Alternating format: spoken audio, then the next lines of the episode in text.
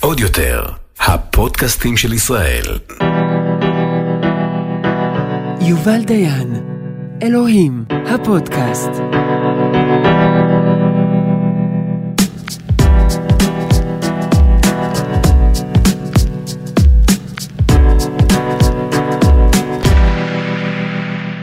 דנה שלום, היי יובל. מה העניינים? בסדר גמור, התגעגעתי.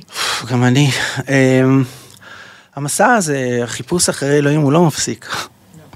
אמ, ואם בפרקים הקודמים היינו בכל מיני אה, קטעים או, אירועים בתוך החיים ששם אה, אלוהים הוא היה יותר רוחני או יותר בואי נגיד אה, רגשי אז היום אנחנו נתעסק באלוהים קצת יותר פיזי כזה שמתעסק בכסף או זאת אומרת הפן האלוהי של הכסף כי אנחנו נכנסים לתקופה בחיים שלי שהכסף הפך להיות אה, פקטור מאוד מאוד משמעותי. מעניין אותך? מאוד. טוב. ספר. אני לא יכול לספר הכל ויש דברים שבטח אה, את יודעת הפרטים שמורים במערכת וזה אבל באופן עקרוני השיעור בהרצליה פיתוח התחיל אה, להתפתח ויום אחד הגיע איש שנפתח סוגריים, שיעורים שהיית מעביר לעשירי ישראל, כן, בעצם, כן, שהיו מגיעים מהבתים בפיתוח לשיעור פעם בשבוע. כן יושבים ושומעים פרשת השבוע וכל מיני דברים שהם אה, תמיד עם איזשהו נופח אה, טוב. אה, יום אחד אחד מהם איש מאוד מאוד אה, מיוחד. אה, לקח אותי בהפסקה ואמר לי בוא תעבוד אצלי, אמרתי במה? הוא אמר לי בוא תהיה, ת- ת- תעשה מה שאתה עושה פה, תדבר, אני אשאל אותך שאלות, נדבר וזה, ו- אבל, ונקרא לזה יועץ אסטרטגי, ותהיה יועץ אסטרטגי שלי. אמרתי לו יאללה. ו... והתחלתי שם. עכשיו בוא צריך להבין את הדבר הזה אז בתקופה ההיא לא היה לנו שום דבר לא היה לי כסף לא היה לי אה, עבודה לא היה לי פרנסה לא היה לי שום דבר אני, אני אחרי הרבה הרבה שנים בננח שאני לא מרוויח זה התנדבות אין אה, זה אנחנו חיים מכמה אלפי שקלים בחודש יש לנו הרבה ילדים אנחנו ממש חיים ממש ב... ונגמר מקימי הוא לא הכניס כסף זו הייתה יותר יותר שליחות מאשר והייתי צריך להתפרנס דחוף ממש דחוף.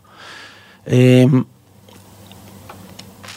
באותם ימים החזרתי את האוטו לננח, זה רגע לפני שהוא הציע לי עבודה, והייתי ב- הייתי בהרצליה, הלכתי לקחת בגדים לגמ"ח לאיזה מקום, ומישהו מהחברים שם, מהשיעור, הוא ראה את האוטו שלי, והיה לי אוטו מצ'וקמק כזה של הננח שהייתי צריך להחזיר, והוא אמר לי, זה האוטו שלך, הוא התפלא, כי היה פער. אני יושב כאן, כל העשירים מסביבי, ואני, לי כזה... אמרתי לו, זה גם לא שלי האוטו, ואני מחזיר אותו. אז הוא אמר לי, איך תגיע? אז אמרתי להם, מה הבעיה, תממנו לי מונית, אפשר לחשוב בית שמש להרצליה. ואז הוא הסתכל עליי ככה במבט אלכסוני ואמר לי, כמו שאני כבר זכיתי להכיר אותך, העולם ידאג לך. אמרתי לו, מה זאת אומרת העולם? מי זה העולם? אמר לי, לא, העולם, העולם. אז אמרתי לו, בוא נתפלל שנינו, שאף פעם העולם לא יצטרך לדאוג לי. אז הוא צחק, שמח. יומיים אחר כך עליתי לירושלים, החזרתי את הרכב. זה לא היה שלי, זה היה של הקרן, וחזרתי הביתה בטרמפים, ובלילה קיבלתי טלפון מזיו, חבר, "אה, תקשיב, אה, מה אתה עושה מחר? אולי תבוא בטרמפים לתל אביב? מה? קונים לך אוטו. מי קונה לי אוטו? בוא, בוא, עזוב, עזוב, בוא. אני לא אשכח את זה פשוט, אני הגעתי, הוא לקח אותי מה, מה, מה, מהתחנה המרכזית עם האאודי שלו, ואז הוא, לקח אותי למגרש ברחוב המסגר, מגרש מכוניות, והוא נכנס למגרש מכוניות יוקרה, אני לא מאמין שזה קורה לי. ואני, ת- אין לי, כאילו אנחנו בא, לאוטובוסים ואין לי. ואז הוא אומר לי, תבחר מה שאתה רוצה. בלעתי את הרוק שלוש פעמים, אמרתי לו, ומי משלם בנון? הוא אמר לי, אתה תשתוק. הלכתי, בחרתי, האוטו, הוא אמר לי, לא, התורם ביקש גם שיש לך שישה ילדים, אז היו לי שישה, שיהיה לך רחב, גדול. ובחרתי אוטו, ומשם ויואי כזאת, ונסעתי, והוא לקח אותי ונסענו לעשות ביטוח, ונסעתי הביתה עם אוטו חדש. זה היה חדש, חדש כזה, לא, לא יאומן כי יסופר בלילה אחד. אמ, התחילו אמ, דברים לזוז. פתאום כל מה, הקהילה שעזבתי לפני רגע, הננח, שהיו בשכונה ליד, פתאום רואים ביואיק חונה ליד הבית שלי. התחילו שמועות שגנבתי כסף, ואל תשאלי לכלוכים ולשונות רעים שאי אפשר לתאר. התמודדתי עם המון המון דברים, אבל בעצם מה שקרה זה שלאט לאט, מיום ליום, אני ביליתי יותר זמן במקום, במשרדי, בכל מיני פנטהאוזים, במשרדי ענק וכל מיני קומה, ו- ופחות בבית שמש. ותמיד היו אומרים לי, אוקיי, לפני זה, אני תמיד הקפדתי להישאר נקי ודובר אמת. זאת אומרת, זה שני הכללים, אני תמיד אמרתי ככה, הסיכון הוא מאוד גדול שאתה נמצא במקומות כאלה, ואמרתי, מי שאומר אמת, אין מצב שהוא נפגע. אז תמיד שאפתי לאמת, אמרתי, אולי נגיד אמת, אמרתי, זאת האמת, בואו נתמודד איתה, תמיד, אף פעם לא עזרתי לתחמן, לשקר, לרמות, מאוד נזהרתי, ובאמת היה לי אפס תקלות, 100 מ-100, בגלל שמאוד, זה היה מאוד מאוד פשוט, העבודה שלי הייתה פשוטה והנוכחות שלי, כמו שדיברנו בפרק הקודם, המיתוג העצמי שלי הועיל מאוד. כי נתפסתי בתוך מציאות כזאת אה, חומרנית וקשה, כמישהו שהוא לא מכאן, ואז המילה שלו הוא יכול לברור, והוא יכול להגיד, הוא אין לו אינטרס, הוא לא מקבל כסף או מאף אחד, זאת אומרת, רק פר העניין וזה. אמ, ואתה נהיה יועץ אסטרטגי של יותר ויותר אנשים ומבלה יותר ויותר במרכז. כן, ולאט לאט uh, מתחיל uh, לאבד uh, את הסנטר שלי. כי אני לא חזרתי בתשובה בשביל זה. אז אוקיי, כשהייתי חילוני גם יכולתי לעשות את זה, למה כל הסיבוב הזה עכשיו שאני יושב כאן ו... ועוד משהו ומעבר לזה, וזה אולי יותר חשוב, וזה אני יכול להגיד, להגיד רק בדיעבד. כל זמן שזה היה בתוך הקהילה, שיעורי תורה ולחזק את זה ולהגיד לו מה רבי נחמן כותב כאן ואומר שם הכל בסדר, אבל פתאום מה שקורה זה שאני מבין איזה כוח יש לי בידיים. שהוא, זה אני זה רק הקצה של הקצה של ההתחלה, ממש. כי מסביבי על אותה, אותו קהל רוכשים כרישים, הרבנים הכי גדולים, הכי גדולים בעולם מסתובבים סביב האנשים האלה שאני כאן אני הולך פעם בשבוע לדבר איתם ב, ב, בבית. זה השנים האלו גם של קבלה כלכלית, נכון? של כל הכנסים האלה שהקבלה היו עושים, ש... לא, זה כבר, לא, לא, לא, זה אחרי הקבלה. זה אחרי הקבלה? כן, אחרי הקבלה, אבל... אה, אבל אה, כל הרבנים... שם גם היו כמויות של כסף. זה, זה כן, זה מכשירים כלכליים מדהימים, אבל אני וגם נועה, דרך אגב, על אותו זה, אנחנו היינו תמיד, ה, ה, ה, הבידול המוחלט שלנו, הוא היה בידול רוחני, והבידול היה, אנחנו לא מתלכלכים בכסף, אי אפשר לקנות אותנו בכסף. זה היה העניין. אה, הגיע הגוגוזיני, הגיע לפה, גוזשווילי, הוא קנה חצי ישראל, אז הוא מסכן, יש לו אישה שהיא לא אוהבת כל כך דת. עכשיו הוא התקרב לחב"ד, וחב"ד, אה, הם הגיעו אלינו. וביקשו שאם אפשר שנועה, היא תדבר איתה, שהיא ת, קצת תתחזק וזה. טוב, צריך ללכת אליהם עכשיו לטירה. אז, וזה היה העבודה שלנו, את מבינה? אז טוב, אז היא הלכה שם לטירה, ישבה, ו... ואז הם נכנסו עם הכוסות וויסקי, ישבה איתה אישה מבוהלת, חמודה, נחמדה, כן רוצה, אבל בעלה פתאום עובר שינוי כזה גדול, הם עשירים, עשירי עולם, פתאום הוא חוזר לה בתשובה. אז נועה דיברה איתה, וקצת שמחה איתה וזה, ואז הם נכנסו עם הכוסות וויסקי, ואמרו לה, אה, גברת דיין, אם את מחזירה אותה 10 אלף דולר, את מקבלת על השולחן. הגועל, אנחנו לא, לא, לא מפה, אתם לא מבינים, אנחנו לא מפה, אנחנו לא דתיים. זה לא הסיפור שלנו, אנחנו מנהלים מהפכה והיא עולמית, וזה הרבה יותר עדין ממה שאתם עושים. אני לא מחזיר בתשובה אנשים, אני זורע זרעים של אהבה, אל תדאגו, יום אחד זה יקרה. אני לא מתעסק עכשיו בלספור ראשים ולעשות רשימות של מי שומר שבת וכמה פעמים הוא מניח תפילין. זה לא מעניין אותי. טוב, אני הרגשתי איך גם, גם אני הרגשתי איך אני מתרחק מיום ליום מה, מהעניין שלי, שאני צריך לעשות לעצמי מטמורפוזה יותר מדי, כאילו, אני, אני, זה כאילו להתהפך למשהו שאני לא רוצה להיות. היו שם ימים שבהם אני הייתי צריך לקום בבוקר ולבלות יום שלם במשרדים של איזושהי חברת ענק כזאת, ותביני, זה החיים הכי טובים שבעולם, אני צריך לספר לך. אני לא צריך לעשות שום דבר, אני צריך לשבת ולשתות אספרסו עם יום שלם ולדבר עם אנשים ו... אבל הרגשתי שאני מבזבז את החיים שלי, כי זה בדיוק מה שברחת ממנו. מה, אז מה, מה קרה? עוד פעם חזרת לכסף? יצאת מכסף, חזרת לכסף? זה לא מה שרצית. והתחילה תקופה לא, לא פשוטה, שבה אני פשוט עמדתי בין שמיים לארץ, ויום אחד, אחד החברים הכי טובים שלי שם, והכי עשירים, הוא לקח אותי למשרד שלו, ישבנו והוא אמר לי, תקשיב, אני רוצה שאתה תקים לעצמך מרכז אה, רוחני בתל אביב. ונתן פנקת צ'קים פתוח. ואמר לך, תקים עמותה, תקים זה. הקמנו עמותה והקמתי את התהוות, וזאת הייתה בעצם ההתחלה של משהו חדש, חדש, חדש. אז להגיד לך שכל הסיבוב בהרצליה, אז נכון שהחזקתי את הילדים שלי כמה שנים וכולם אכלו, ברוך השם, והיה לנו שכר דירה. אף פעם זה לא, הדבר הזה, הוא לא משך אותי אף פעם לעניין של איך לא, איך לא מיסדת את הדבר הזה, איך לא הקמת חברה ל... וכולי. לא, יש לי דברים יותר חשובים בחיים מ- מ- מהדבר הזה. סליחה. ו, וכשהתהוות קמה בפעם הראשונה, שזה היה ממש, לא יודע, את רוצה לדבר על זה? ברור שאני רוצה לדבר על כבוד. כשהתהוות קמה, אני לא ידעתי שזה יהיה מה שזה יהיה. אני חיפשתי מקום, מקום, אני אמרתי, אוקיי, אני אקים משהו, בואו נראה מה עושים, היה עם פנקס צ'קים, פתוח. אז הלכתי, לקחתי מול ירון לונדון בתל ברוך הישנה, שם הנדל"ן הכי יקר בארץ פחות או יותר, לקחתי שם וילה ענקית, שתי קומות, משהו מטורף, ושכרנו איזה, איזה 40 אלף שקל בחודש, אל תשאלי, לא, 20 ומשהו, וקישטנו ושיפצנו והבאנו, אני לא ידעתי, זה היה התחלה והייתי טיפש והייתי ממש צעיר ולא הבנתי מה אני עושה. ועשיתי מקום מאוד מאוד אה, להיי סוסייטי ממש. והתחילו לבוא אנשים, אה, כל הדוגמניות וכל האנשים וכל היפים וכל המזרטים וכל הכולם באו. לשיעורים? לשיעורים. שיעורים שלך, רק שלך, רק נכון? שלי, כן. הייתי מדבר שלוש פעמים בשבוע, היה שיעור לגברים, והיה שיעור משותף, והיה גם מפגשים אה, גם אה, קבוצתיים וגם אישיים. מפגשים קבוצתיים זה היה, היה בקומה שנייה, קראו לזה שולחן אבירים, והיו באים אנשים לסדנאות של עשרה, 15 מפגשים, מפגשים לימודיים, אז זה לא יותר משמונה אנשים שיושבים, ומי שעבר שם בשולחן הזה, לא יאומן כי סופר איזה אנשים עברו על השולחן הזה, שולחן אבירים. והיה פגישות אישיות.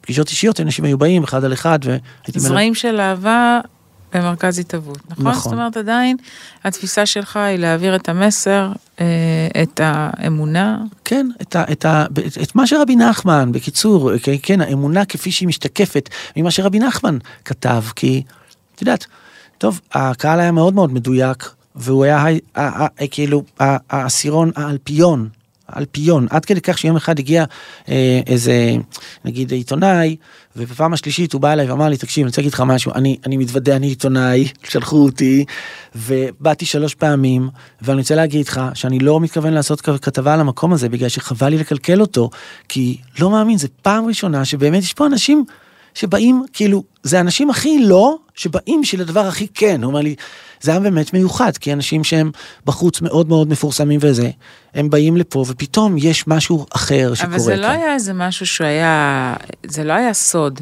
נכון?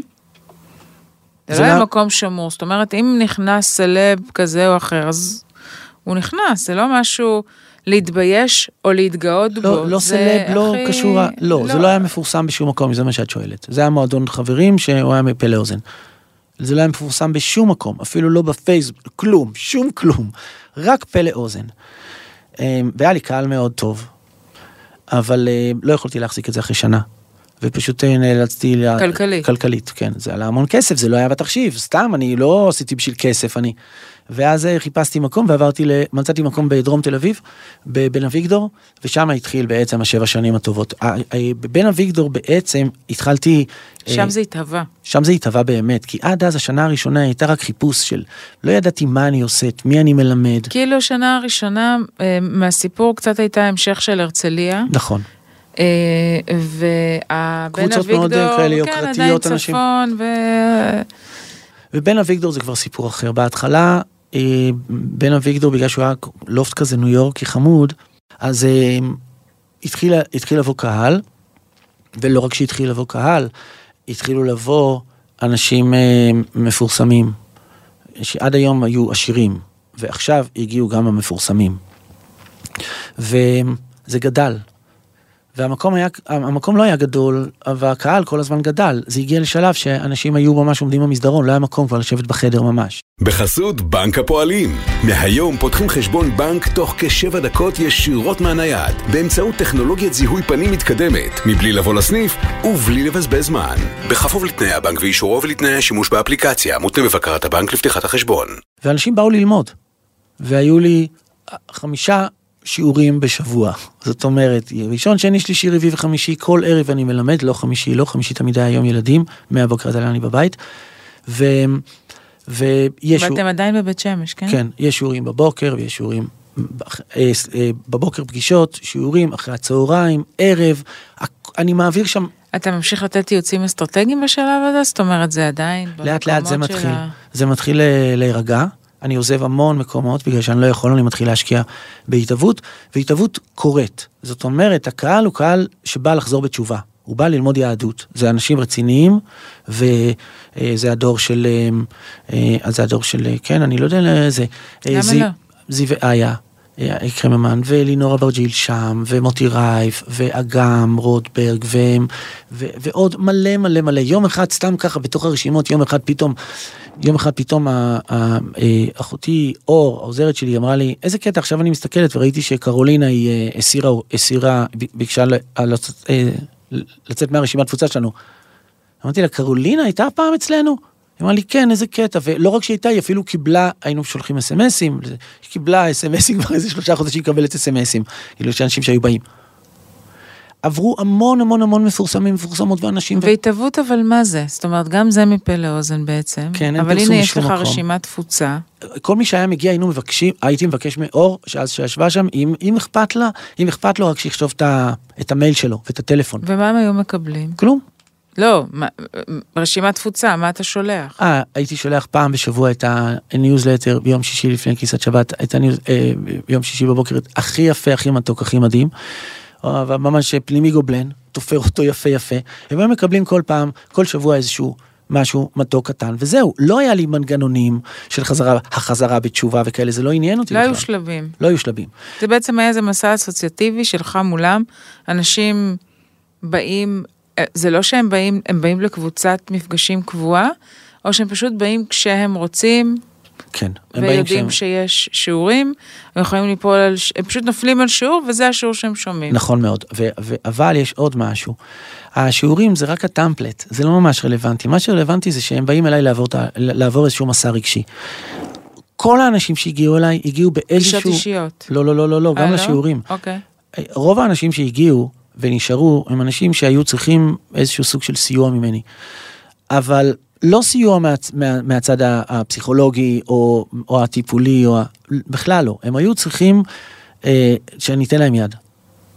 ממקום לא שופט, מקום מכיל, מקום אוהב, מקום שאני יכול לייצר להם בתור אה, איש אה, רוח כזה שהוא נמצא מנותק מהעולם והוא אין לו שום דבר עליו, הוא לא- לובש לבן בתל אביב, את יודעת. והשיטה הייתה נורא פשוטה. הם היו מגיעים אליי, בפגישה, מהשיעור הראשון הייתי מאתר את החדשים שהיו רוצים לבוא לדבר איתי אחר כך והייתי אומר, אני לא רב, אין לי בית כנסת, אין אצלי מקום בשולחן שבת, אין לי כלום, לי אין בית כנסת, לא שאין לי מקום בשבילך בבית כנסת. אני איש גבולות, אני יושב כאן על הגבול, ואני נותן יד לאנשים שצריכים שהם ימשיכו, צריכים לעבור משוכה, צריכים לעבור בור, אני כאן. אין אצלי אה, כרטיסייה ולא שום דבר. אתה צריך, תבוא. אתה לא צריך, תלך. זה הכל. אני כאן, אלה הזמנים? שלי וזה. על מה? על ההגעה? השיעור, השיעור היה עולה רק בשביל זה 35 שקלים, בשביל הארנונה והשכר דירה וזה שאני עוד הייתי מוסיף מהכיס שלי. וזהו, זה מה ש... ככה זה עבד. והיו גם שיעורים לגברים, גמרא, והיו שיעורים לנשים, כל מיני דברים כאלה, את יודעת, מוצרים. אבל זה היה, זה היה, אה, זאת הייתה העבודה שלי. וזה היה המון שנים, עברו מאות והרבה אלפים של אנשים עברו שם וחזרו בתשובה. בבן אביגדור. כן. ורוב האנשים שחזרו בתשובה, הם, הם לא נהיו חרדים, או הם לא נהיו, נאמר, את מבינה, הם, הם, אה, בשביל זה אומרים, אתה החזרת המון אנשים בתשובה. אנשים עברו אצלי תהליך, אני לא החזרתי בתשובה אף אחד, אין לי קהילה שעכשיו בוא אליי, אני רושם את השם שלך, וכמו כל שאר המקומות. אה, בגלל שלהתהוות לא הייתה אה, תוכנית כלכלית, בגלל שהייתה תוכנית רוחנית, אני אף פעם לא התעסקתי בביזנס פלן, אז אני קיבלתי הצעות מהרבה מאוד אנשים. רגע, מעניין אותי להבין מה שאמרת קודם. אמרת שלא הייתה חזרה בתשובה מסודרת. זאת אומרת שכל אחד מצא את הדרך שלו בתוך הדבר הזה. אה, אנשים, האנשים שעברו אצלך, הם עדיין בתשובה. הם לא שייכים ל... ל... ל... הם לא ברסלב? לא. יש, יש אצלי או שכל מיני... כל מיני. זאת אומרת שאתה נתת להם, שמת אותם, בעצם עזרת להם לעלות על המסלול הרוחני שלהם, נתת להם מקום שיכול להכיל את, ה... את הדרך שהם רוצים לנסות, ואז לא כל הייתי אחד אומר ככה. מצא... אז איך תגיד? אמ, אתה מבין למה אני שואלת? כי אתה אומר, סבבה, אני לא רב, אמ, אין לי קהילה. אמ, נכון, אבל זה- זה אבל מאוד- האנשים, ודווקא האנשים שאתה מדבר עליהם, הם, אה, הם, הם אנשים ש... שבאמת, הם אנשים ש, שנשארו, נשארו בתשובה, רבים מהם, לא? כן, אה, אה, רגע, שנייה. יש אנשים שאמנון, הרב אמנון יצחק, הוא באים אליו חילונים, ואז הם חוזרים אצלו בתשובה כי הוא אומר להם שיש אלוהים והוא גוזר להם את הקוקו, ואז הם דתיים או לא דתיים, לא יודע מה, מה שהם. אנשים, אנשים לא באו אליי כי הם רצו להיות דתיים, ועכשיו הם באו אליי שאני אראה להם את הדרך הדתית, או שהם רצו להיות יהודי או משהו כזה. הם באו אליי בגלל שאני הייתי תופעה, ואני עדיין תופעה. עכשיו, הם באו אליי בשביל לחוות את החוויה הזאת.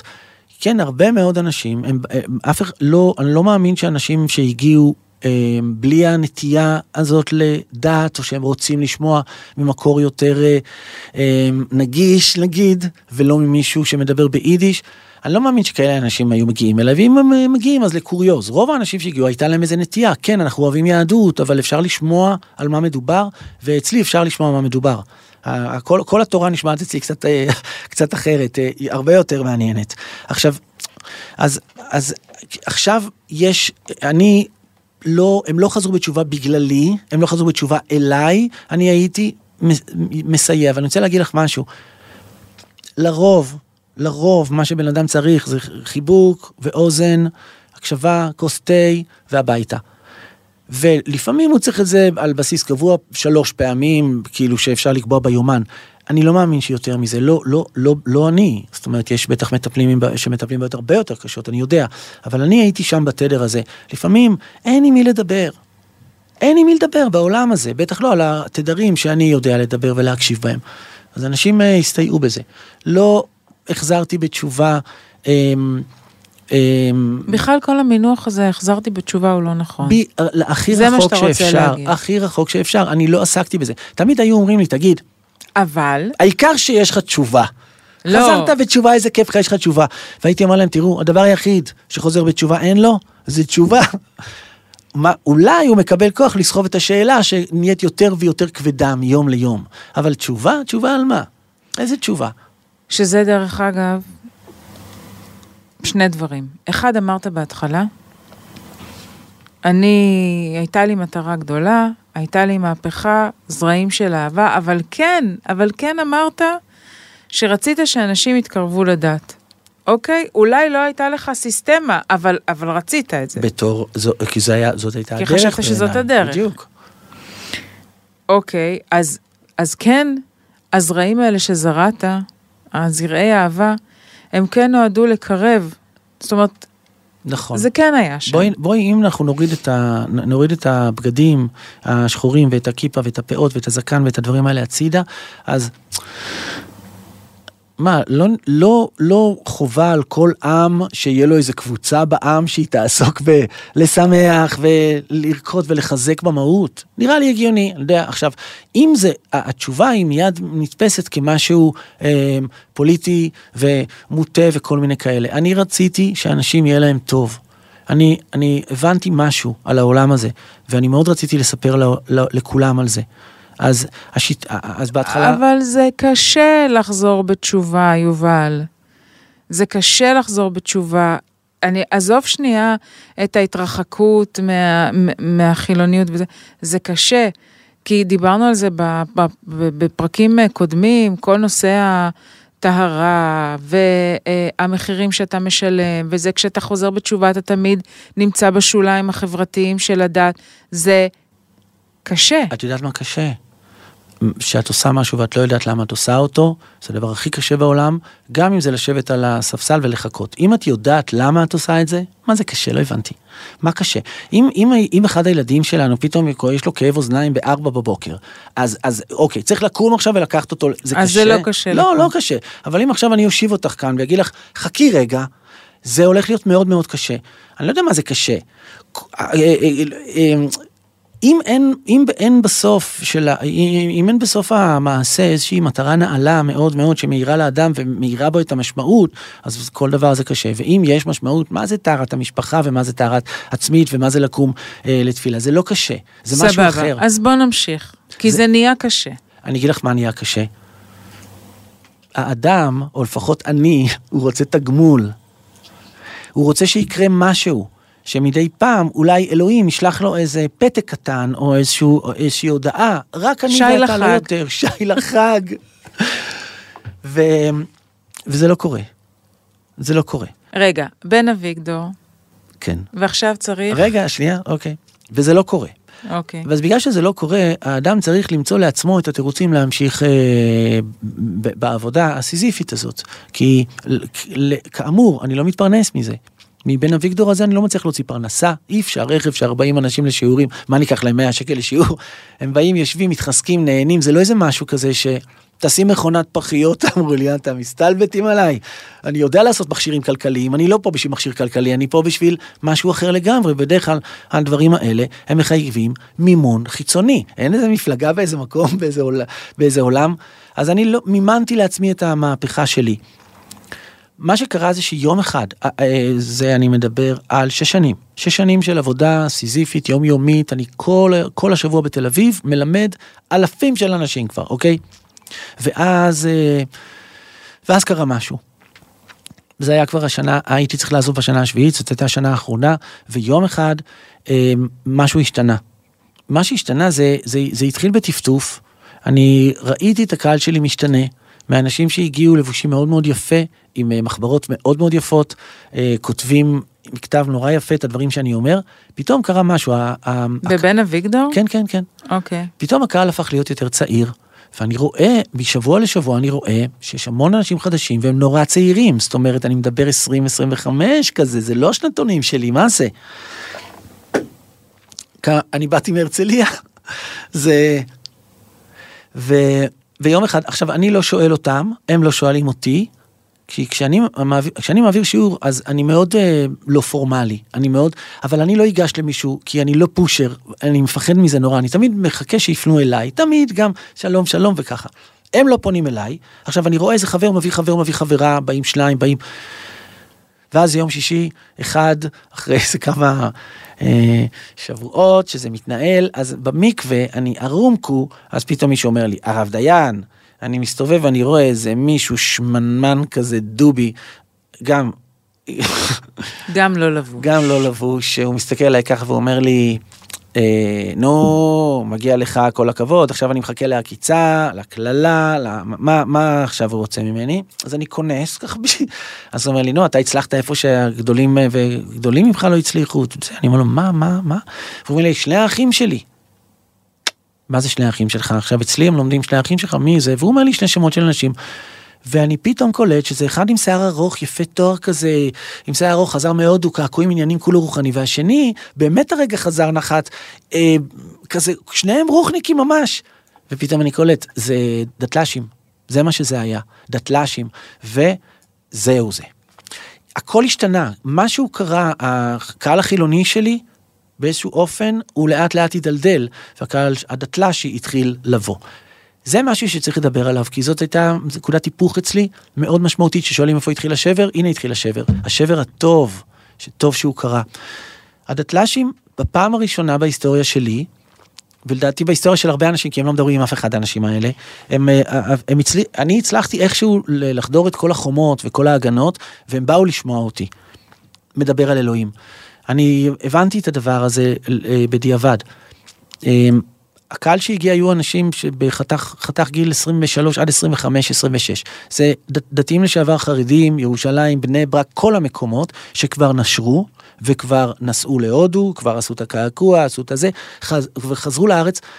הם אין להם שום עניין עכשיו עם הדת או משהו כזה, אבל פתאום הם מבינים שהם רבו עם כולם, רק לא עם אלוהים. רבו עם הדת, אבל לא עם כן, האמונה. והם מחפשים באיזשהו אופן להשלים רק עם אלוהים, אפשר להשלים? אני לא רוצה להשלים, לא עם הרב ולא עם הכי, כלום, אבל עם אלוהים אני לא רבתי אף פעם, אבל הדרך אל אלוהים חסומה בכל ה... והם באו אליי. ואני הוחמאתי עד אינסוף, ולאט לאט זה התחיל להשתלם, כי זה כבר קהל אחר לגמרי לגמרי. זה לא חילונים שאתה קונה אותם בשני סיפורים מהגמרא, חושבים שאתה צדיק. אנשים שיודעים את כל התורה, הם למדו, ויש להם קושיות פילוסופיות עמוקות מאוד מאוד, שבאות לידי ביטוי בצורה ילדותית, כמו יושבים, היו, ישבו עשרת בחורי ישיבה, אפשר, אני חברים עד היום, והם ישבו והם אה, אמרו, טוב, מי יגיד לו, מי יגיד לו, מי יעז, מי יעז, ואז מישהו קם, עוז, כמובן, עוז, הוא קם ואמר, טוב, אנחנו נגיד לך את זה הכי פשוט שאפשר. אלוהים הוא מאפיונר. אבא של המאפיונרים.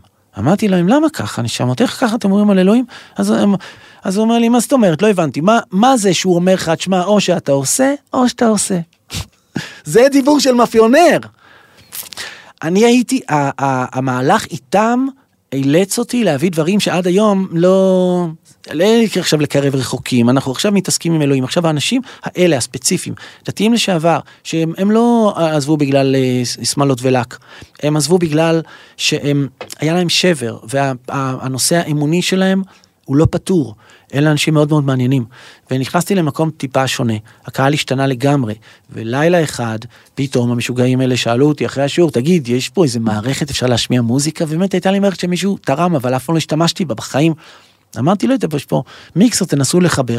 והם שמו פתאום Converting Vegetarians פתאום, full volume, סגרו את האור, ואני הסתובבתי ככה, זה הסוף של הפרק, של ה, ב, בסדרה שלי. הסתובבתי ככה, כל עזריאלי היו בנוף בשכונת טיפיורי, ואמרתי, צריך מקום חדש. זה, האנשים האלה, הם לא באו ללמוד תורה עכשיו עם המחברות. אני צריך משהו אחר לגמרי. והתחלתי לחפש מקום חדש. לא מצאתי. תל אביב זה סיוט למצוא מקומות. אמ, קרו לי שלושה ניסים מופרעים לגמרי, שבסופם התגלגלתי לתוך הבית כנסת הגדול אה, שבתל אביב ברחוב אלנבי וחדם. מקום שהיה סגור 30 שנה. הדבר היחיד האחרון שקרה שם זה שהם עשו שם ליל הסדר לעולים אה, מברית המועצות החדשים והגיעו בעלייה מברית המועצות. 30 שנה מקום סגור לגמרי. פסולת, פסולת בנייה וכל מיני דברים הכי מטורפים, גולגלות של נחשים ושל חולדות בפנים, אבל גם מלא מלא דברים רטרו שנות ה-70, דברים משוגעים לגמרי. נכנסתי פנימה, הוא, המנהל הבית כנסת הוא חד, היה חדש והוא הוא, הוא, לא- הוא, הוא, הוא, הוא לא העז להראות לי את זה מרוב שזה היה מטונף. וראיתי את זה ואמרתי אני לוקח. הבאתי מישהו אה, שהוא מעצב כאלה מקומות, והוא אמר לי, תשמע, זה שני, מיל... שני מיליון שקל לעצב את הדבר הזה, הוא לא, לא יודע אם הוא מדבר, שני מיליון שקל לשם. אני אראה לך איך עושים דברים בלי כסף. אה, כולם צחקו להם, אמרו לי שזה גדול מדי, שמה אני יכול לעשות עם זה, ואין לי שקל, ומה עכשיו, אין לי גוף, אין לי שום דבר אה, מאחוריי. מה שהם לא העריכו זה שאני אז חרשתי, אני זרעתי זרעים, שנים שנים אני זורע זרעים, אז פשוט עשיתי פוסט אחד בפייסבוק, ומפה לאוזן אמרתי מי שרוצה שיבוא אנחנו מקימים בית לרבי נחמן ברסלב בתל אביב, ולמחרת הגיעו 100-150 ילדים ילדות, כאלה מהזן הזה של הדתל"שים האלה שהיו אצלי, מכל הארץ, ובמשך שלושה חודשים, שהדדליין שלנו היה פורים, אנחנו פשוט הקמנו את המקום הכי יפה בתל אביב. הכי יפה. בר, הופעות עם מערכת משוגעת, עם אלכוהול, עם, עם שיעורי תורה והספרים הכי מדהימים והכל, כל פאקג' all include, את, את נכנסת בערב את מקבלת גם מופע וגם אנשים מיוחדים מאוד, שיחות על דברים שאת בדרך כלל לא מכירה. וכשפתחנו בפורים, באו כל היל- הילדים שלי, שאני פשוט בשלושה חודשים האלה, אני, אני, אני חיתנתי 20, לא אני חיתנתי, זאת אומרת, התחתנו 20 זוגות. בשלוש- מהעשייה הזו, מהעשייה שבניתם יחד את אה, התהוות. כן, אנשים שאיבדו את, היל- ההורים שאיבדו את הילדים שלהם כבר לפני הרבה הרבה זמן, באו להודות לי בדמעות על זה שאני הצלחתי לעשות את זה. מה עשיתי? נורא פשוט, זה לא איזה משהו מיוחד. הכנסתי אותם פנימה לתוך פרויקט שפעלנו בתוכו, שיפצנו מטרה. הכל לבד. והיינו שם, ישנו יום לילה, שבועות, שבועות, חודשים. אם לא היה שבת היינו שם, ולאט לאט זה קם, וזה נהיה, וזה עבד. ובפורים כשהיו שם פתאום אלף איש בלילה, אז הם באו אליי, ישבתי למעלה, הייתי שיכור לגמרי, ואמרו לי, תגיד, איך זה שהחלום שלך מתגשם? איך, איך זה מרגיש? אנחנו זוכרים אותך עוד שם, ובן אביגדור אומר, אנחנו נלך ויהיה לנו במה, ויהיו שם הופעות, אני רוצה לתת לכם, לאפשר לכם, אני יודע כמה זה חשוב. ופתאום היה הכל, והם עמדו על הבמה ושרו, ו... ושאלו אותי, אוקיי, ומה קורה לבן אדם שמתגשם לו החלום? זה היה פעם, זה לא הייתה פעם ראשונה שהתגשם לי החלום בחיים. ואמרתי, מי שמתגשם לו החלום, צריך מהר מהר מהר לחפש חלום. דחוף. נראה לי שהנה, הגענו לעוד אה, הר, ועכשיו אה, אתה יושב על כיסא על ההר. אנחנו לא נמשיך עכשיו, יובל. אני יכול רק להגיד דבר אחד, ואז כן. אנחנו הדבר הזה הוא ארך עוד שבע שנים, דרך אגב, רק בשביל הזה, ובשבע, שש שנים. ובשש שנים האלה, בגלל שהייתי במקום כל כך מרכזי בתל אביב, עברו עליי הרפתקאות שיכולות לאכלס סדרה שלמה בטלוויזיה, אבל, צריך אימייל בסוף, שישלחו את ההצעה. אבל, אמ, אנחנו נפרוט את זה לאט לאט, בגלל ששם בעצם מתחיל, כל מה שסיפרתי עד, עד ה... אני אקח את השנים האחרונות, הבאמת מרוכזות מאוד, אז זה היה סיפור, אתה יודע מה זה? נו, זה אתה יושב על כיסא, על פסגת הר שכבשת, ועכשיו, מפה והלאה, זו ההתפוררות הזו, שעד עכשיו חווינו אותה בפרק, פרק, פרק, פרק, ובפרק הבא אנחנו נלווה בעצם את ה... כי זה השבר. זה השבר ששבר גם את האנשים שלקחת איתך, אה, סחפת איתך והאמינו בך. מסכים איתך. שהיום שואלים, מי אתה? מה אתה? איך אתה מעז? ומה אתה מדבר? ומאיפה המשבר? ואיך אתה מעז לדבר על אלוהים? ואנחנו נהיה שם ביחד על הכיסא הזה, על כיסא המלך שהופך להיות הכלא, הביבר זכוכית של עצמך, ונפרוט את זה לאט לאט. וזה מה שנעשה בפרק הבא. באמת? כן? טוב, אז רק שנזכור איפה אנחנו, בסדר? אנחנו יושבים על הכיסא על שם. כיסא ב- נחים. להתהוות, העולם מסתובב סביבנו, ואנחנו לאט לאט מתחילים לאט לאט. You are the sun, אתה השמש ואנחנו... טוב, יאללה, אז להתראות אה, שבוע הבא. יאללה, ביי, נתראה. ביי. ביי. עוד יותר, הפודקאסטים של ישראל.